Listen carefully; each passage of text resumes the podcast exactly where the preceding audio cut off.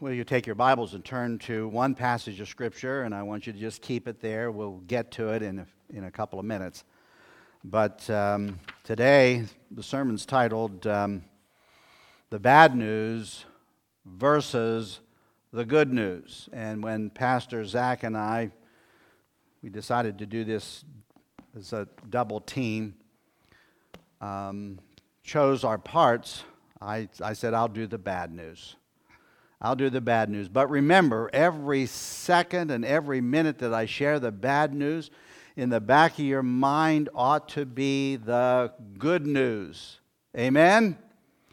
All right, so let me start with the bad news, but let's pray first. Father in heaven, we pray for your blessing on our, our, our message this morning, that as we look at your word together, that you would guide our thoughts and help us to honor you and to love you and to serve you and to rejoice in the hope that you have given to us for eternal life. In Jesus, your most precious name, we pray. Amen. Well, the bad news begins with this we worship under a shadow of death. You remember David in Psalm 23 says, The Lord is my shepherd, I shall not want. He makes me lie down in green pastures.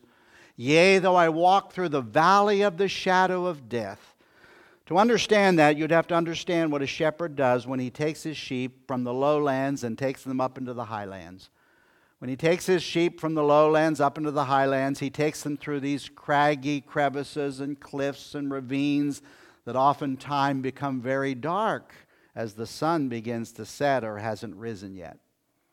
And so it was a very good picture for David to share with us. Yea, though I walk through the valley of the shadow of death, I will fear no evil, for you are with me. But we are in a worldwide pandemic. That's what a pandemic is something that is worldwide, a worldwide plague. And we understand the reality of its contamination. We understand the reality of how contagious the organisms of the virus that we're dealing with are. I'm thinking of an Old Testament passage of Scripture in the book of Haggai. Haggai uh, is a book that describes for us uh, some very important spiritual truths.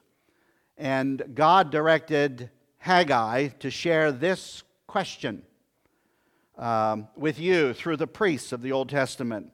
Thus says the Lord of hosts Now ask the priests concerning the law, saying, If one carries holy meat in the fold of his garment, and with the edge he touches bread or stew, wine, or oil, or any food, will it become holy?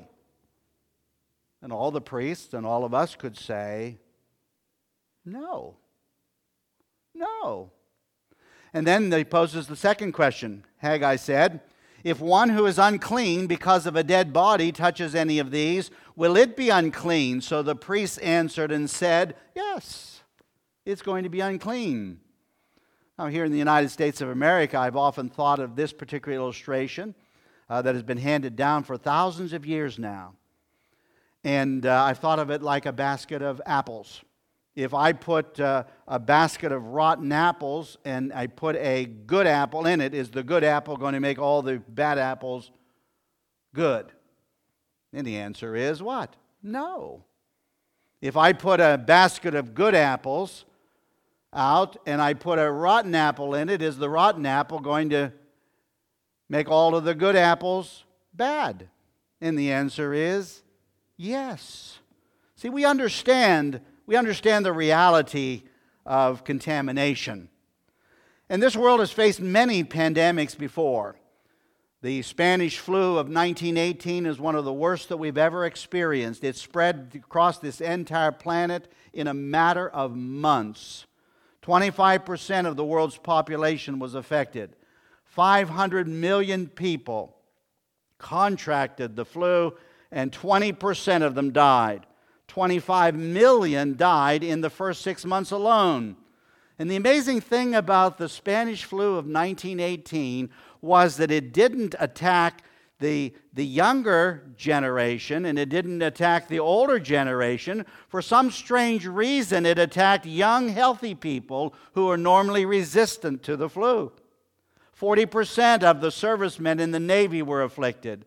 36% of the men in the Army were afflicted. It was one of the worst pandemics ever The bubonic plague is another good illustration. It was one of the it was the most probably devastating pandemic that has ever been recorded by secular history. It peaked around the mid 1300s in Europe, but it devastated three continents before it reached Europe. And it was carried on the Silk Road and merchant ships by fleas living on rats. Most of us are familiar with the bubonic plague.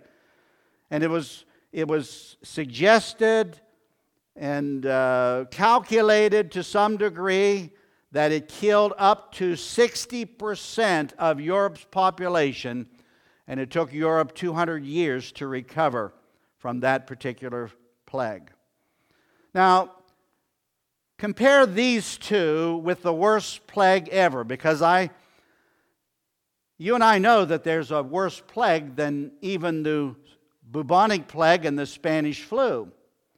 It's a plague that began in Genesis chapter 3 when Adam and Eve sinned in the Garden of Eden. It is a plague that not only affected them back then, but it constantly recurs. It's a recurring plague that affects the whole human race and still affects us today. I ask you to look at Romans chapter 5, verse 12 for my passage of Scripture today. And here it is Therefore, just as through one man sin entered the world, and death through sin, and thus death spread to all men because all sinned. Now, look at that again. Through one man sin entered the world, and death through sin, and thus death spread to all men because all sinned. We can trace this plague or this pandemic through generations. The Bible gives to us genealogy after genealogy after genealogy. We have nine chapters of genealogy in First Chronicles. We have the genealogy of Jesus in Matthew and the genealogy of Jesus in Luke that takes us all the way back to Adam and Eve. And I've noticed a very important thing that when you look at these genealogies, there's a 100% mortality rate. 100%. We've had a couple of exceptions in history where God has taken two people that we know to heaven. But you look at your own family genealogy, and I'm going to tell you that I am positive when you look at your genealogy that you're going to find out that it's a 100% mortality rate. And here's the tragedy the tragedy is that the human race is more concerned about this pandemic than the pandemic, pandemic of sin. Now, listen, there is no way in the world that you're going to get me to minimize this pandemic because it is worldwide and we have seen it and we've seen the devastation of all of that. But listen, if this does not lead us to the place where we will understand that there's a greater plague, a plague of sin, if this does not lead us to the place where we understand that God has a remedy and we need to embrace that remedy and readily accept that remedy, then we will really, in the long run, be no better for it. And so it's critical for us to do that. Well, I've given you the bad news, and Pastor Zach is going to come and give you the good news. But I want you to think of this statistic 57 million people approximately die on this planet every single year. How many of us are dying without Christ? How many of us are dying because we have not readily accepted the remedy that God has given to us? So, Pastor Zach, will you come and share with us the good news?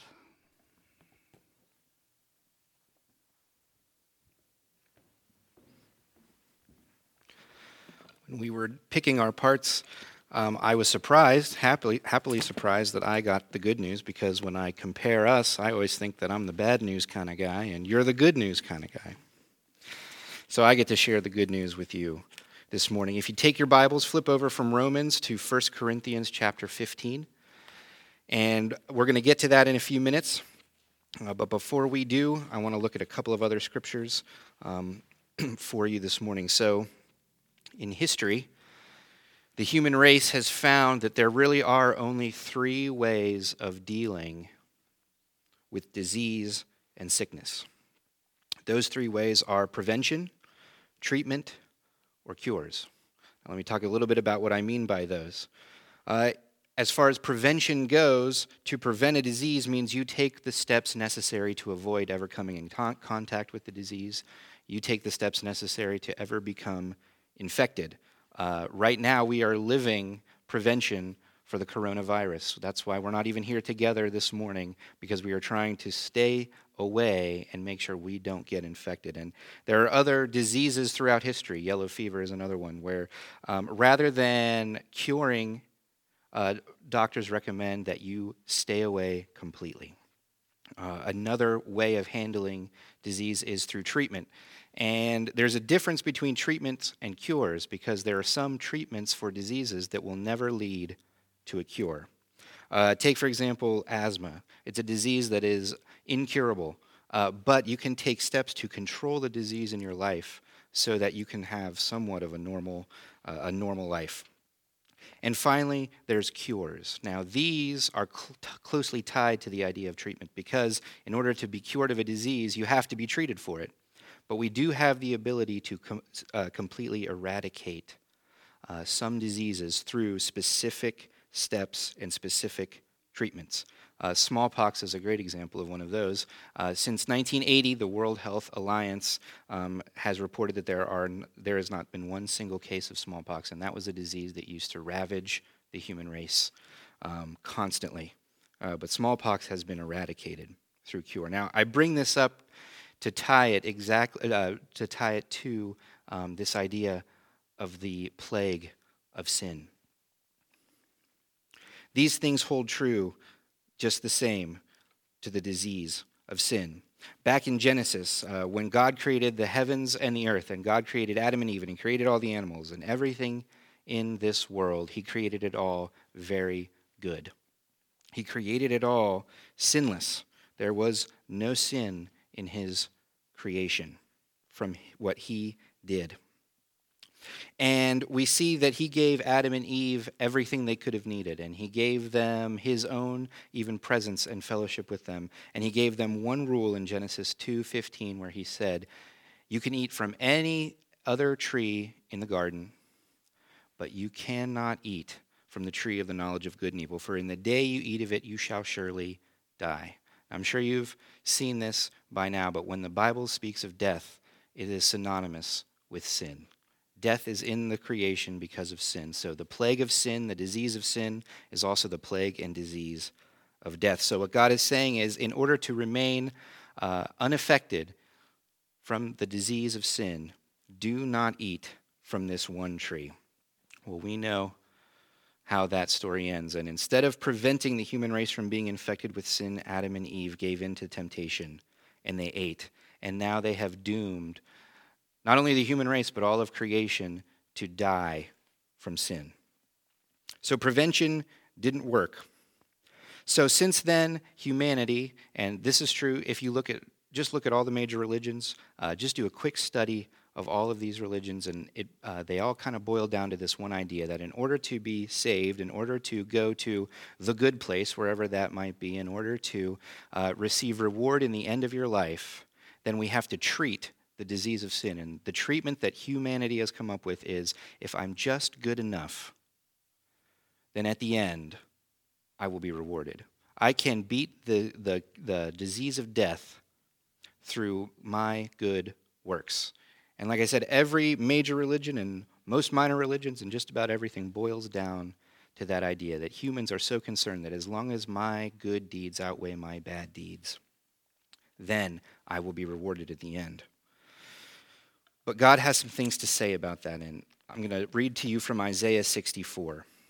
In Isaiah 64, uh, verse 6, this is what God says, and, and this is just one passage, and there are many throughout the Bible where God um, clues us into exactly what our good works in and of ourselves look like to Him.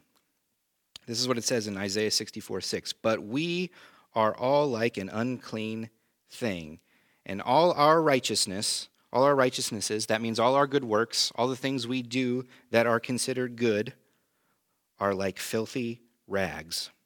We all fade as a leaf, and our iniquities, like the wind, have taken us away.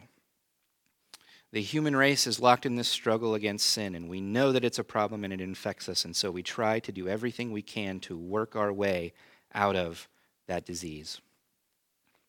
But God is saying, listen, take note. Sin is so powerful, it is so pervasive, it is so deadly that not even your good works look good at all. They are like filthy rags. Paul echoes that idea in Ephesians uh, chapter 2 when he says, Listen, you're not saved by your own works because your works could never save you. You have nothing to boast in. We cannot take pride in our good works because they accomplish nothing for us. So, our treatment, the treatment that humanity has come up with, cannot deal with the disease of sin. Sin is so powerful that it works on two levels. Here's how the disease is killing us. Uh, when we're born into sin, we are instantly killed spiritually. Our relationship with God is broken, and it's caused a chasm that we cannot get over. And the minute we're born is the minute our bodies start to grow and decay at the same time. We are already killed by sin, and we are dying from the disease of sin. I know I'm supposed to give you the good news, right? Well, here it is. The third way that we, uh, as a human race, have been able to deal with disease and sin is to find cures. And there are many diseases that years ago we, could, we couldn't get rid of, and now we can not only prevent them, but we can cure them through, um, through, certain, uh, through certain treatments. And the same rings true with the disease of death. God is a God of life, and He's the great physician, and there's no way the great physician who created life to be good would ever allow his enemy sin to have the victory. But, like we said before, when you follow a cure, you have to follow specific treatments. And the same is true for the cure to sin. There is only one way to have the disease of sin and death in your life eradicated from it. I want to start, we're going to get to 1 Corinthians, but I want to start uh, in Ephesians real quick.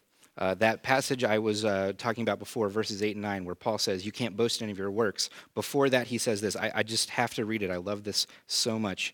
Ephesians 2, verse 4 says, But God, here's the bad news, but God, who is rich in mercy, because of his great love with which he loved us, even when we were dead in trespasses, succumbed to the disease of sin, he made us alive together with Christ and he raised us up together and made us sit together in the heavenly places in Christ Jesus. Now turn over to 1 Corinthians, and I want you to uh, keep an eye, or maybe uh, take note, or keep account of how many of how many times the name of Jesus is brought up in everything Paul's talking about. Because here's how Jesus uh, cures the disease of sin on both levels, on the spiritual level and on the physical level. Listen to this. Uh, in 1 Corinthians 15, he starts out, I want to start out in verse 3. He says this, just so we all know exactly what we're talking about, what subject we're talking about. This is what Paul says in verse 3 For I delivered to you, first of all, that which I also received. Here's the thing that changed Paul's life, that cured his life of the disease of sin that Christ died for our sins according to the scriptures, and that he was buried, and that he rose again the third day according to the scriptures. Easter morning is where we spend every second of our time worshiping together, focusing and, and praising the fact of the gospel, the good news, what Paul just said that Christ died for our sins, that he was buried, and he rose again on the third day. Now, here's how this cure, the cure of Christ, uh, fixes the disease of sin and eradicates it on both levels that we mentioned before. Go to verse 20 of uh, 1 Corinthians 15. But now, Christ is risen from the dead and has become the first fruits of those who have fallen asleep. For since by man came death, by man also came the resurrection of the dead. For as in Adam all die, even so in Christ all shall be made alive. He's saying in the future there is going to be a resurrection unlike anything we've ever experienced before. When these bodies physically die and have to go away because of the curse of sin, God is going to take and make a new body for all of his children. And that body will never die. It's an eternal body, an everlasting body that will be with him. He goes on in verse 24, and then he says, Then comes the end, when he delivers the kingdom of God to the Father. The he here is Jesus, when he puts an end to all the rule and all authority and power. For he must reign till he has put all enemies under his feet. Jesus is going to defeat all the enemies and stop all the diseases. And the last enemy that will be destroyed is death. Remember, sin and death are the same thing. The curse of sin, the disease of sin is the disease of death, and Jesus will destroy death. He'll put death to death, and it will not be something we ever consider again after that day. That's the coming future eradication of the disease, the coming cure of the disease of sin. But it doesn't just work on that level because sin doesn't just work on that level. Sin also works in the present and it is constantly trying to kill our relationships with God but Jesus handles that as well. Go to verse 55 of 16 of uh, 1 Corinthians 15, I'm sorry. This is near the end when he's wrapping up this perfect resurrection chapter. I'm going to start in verse 14. So when this corruptible has put on incorruption, and this mortal has put on immortality, then shall be brought to pass the saying that is written, Death is swallowed up in victory, right? So he's just saying again, death is going to be destroyed. But in the present, listen to verse 55. O death, where is your sting? O Hades, where is your victory? The sting of death is sin, and the strength of sin is the law. But thanks be to God who, look at the tense, gives us the victory through Jesus Christ. Not will give us the victory, not has given us the victory, gives us right now. The moment you put your faith in Jesus Christ is the moment he has given you victory and begun the cure of sin in your life. We know He's going to get rid of it, so we can live every day knowing that and trusting that He is getting rid of it right now in our lives. On both levels, Christ is the cure for sin, in the end and right now. So, as I mentioned before, in order, to, uh, in order for a cure to be effective, you have to follow certain treatments. You can't just do a treatment for one disease and expect it to cure another disease. So, what that means for us in relation to sin and Jesus is that we have to follow the prescribed treatments for the cure. The first thing you must do is put your faith in Jesus Christ. And if you're watching this morning and you have not done that, I pray that you will do that right now. It is an immediate effect when you do put your faith and trust in the fact that Jesus was the perfect sacrifice. He came to this earth, lived a sinless life, was brutally murdered and betrayed. He was innocent throughout it all, and three days later, he showed his power over death, proving that he was once and for all the saving God and rose again. And that's what we're celebrating this morning. That's the first step, that's the first treatment. And now you spend, we spend the rest of our lives working towards the eradication of sin in our lives through the power of Christ. And verse 58 of 1 Corinthians 15, where Paul ends, sums it up. And there is so much, and we could spend so many more hours talking about this and, and a whole series talking about what he means here. But I'm just going to read it for you. Therefore, my beloved brethren, therefore, all of you saints, all of you who have put your faith in Christ, here's the rest of the treatment to cure sin in your life every day. Be steadfast, be immovable. Don't change from the hope. Fix the hope in your mind, fix your eyes on Jesus, and do not waver. Always abounding in the work of the Lord, meaning the work of the Lord you do today, tomorrow do more. Tomorrow, the next day, do more. The next day after that, do more. The next moment, do more. Always abounding in the work of the Lord. Those things, and then he says, here's why those will work because we know that your labor is not in vain in the Lord. If the God, the great physician who can cure the disease of sin and death, uh, if he can do those things, then he can keep you and cure and eradicate sin in your life every day because he's promised to do it, he has done it, and he will do it once and for all at the end. Before I go, I just want to read um, a quote from a Puritan pastor. This is Richard Sibbes. I thought this was great. He says, God is never at a loss. His skill cannot be set down. His good, he is good at all diseases, to pardon all kinds of sins. Therefore, let us go to him for cure, seeing there is neither sin nor grief nor terror of conscience, conscience arising from sin, which can be so great, but that God can cure both the sin and the terror.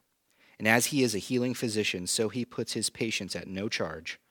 For as he says, I will heal their backslidings, and so he says, I will love them freely. Amen.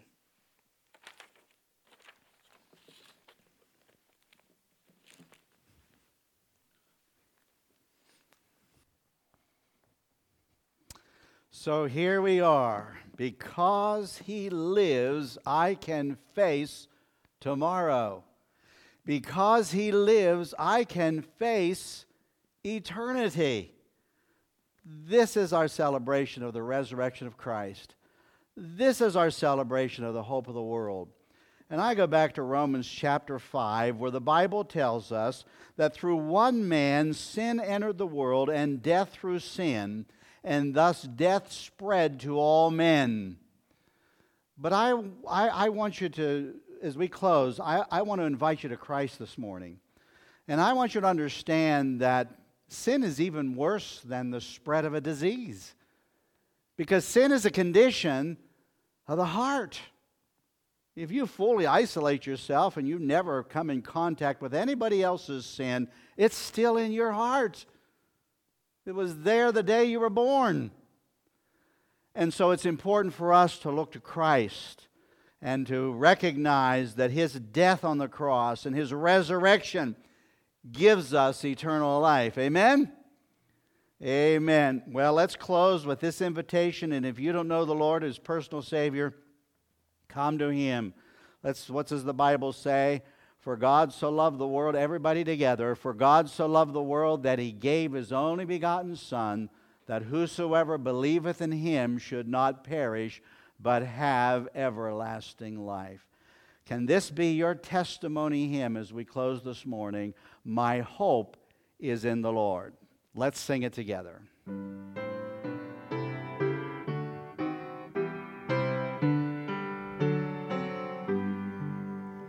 My hope is in the Lord, who gave himself for me and paid the price of all my sin at Calvary.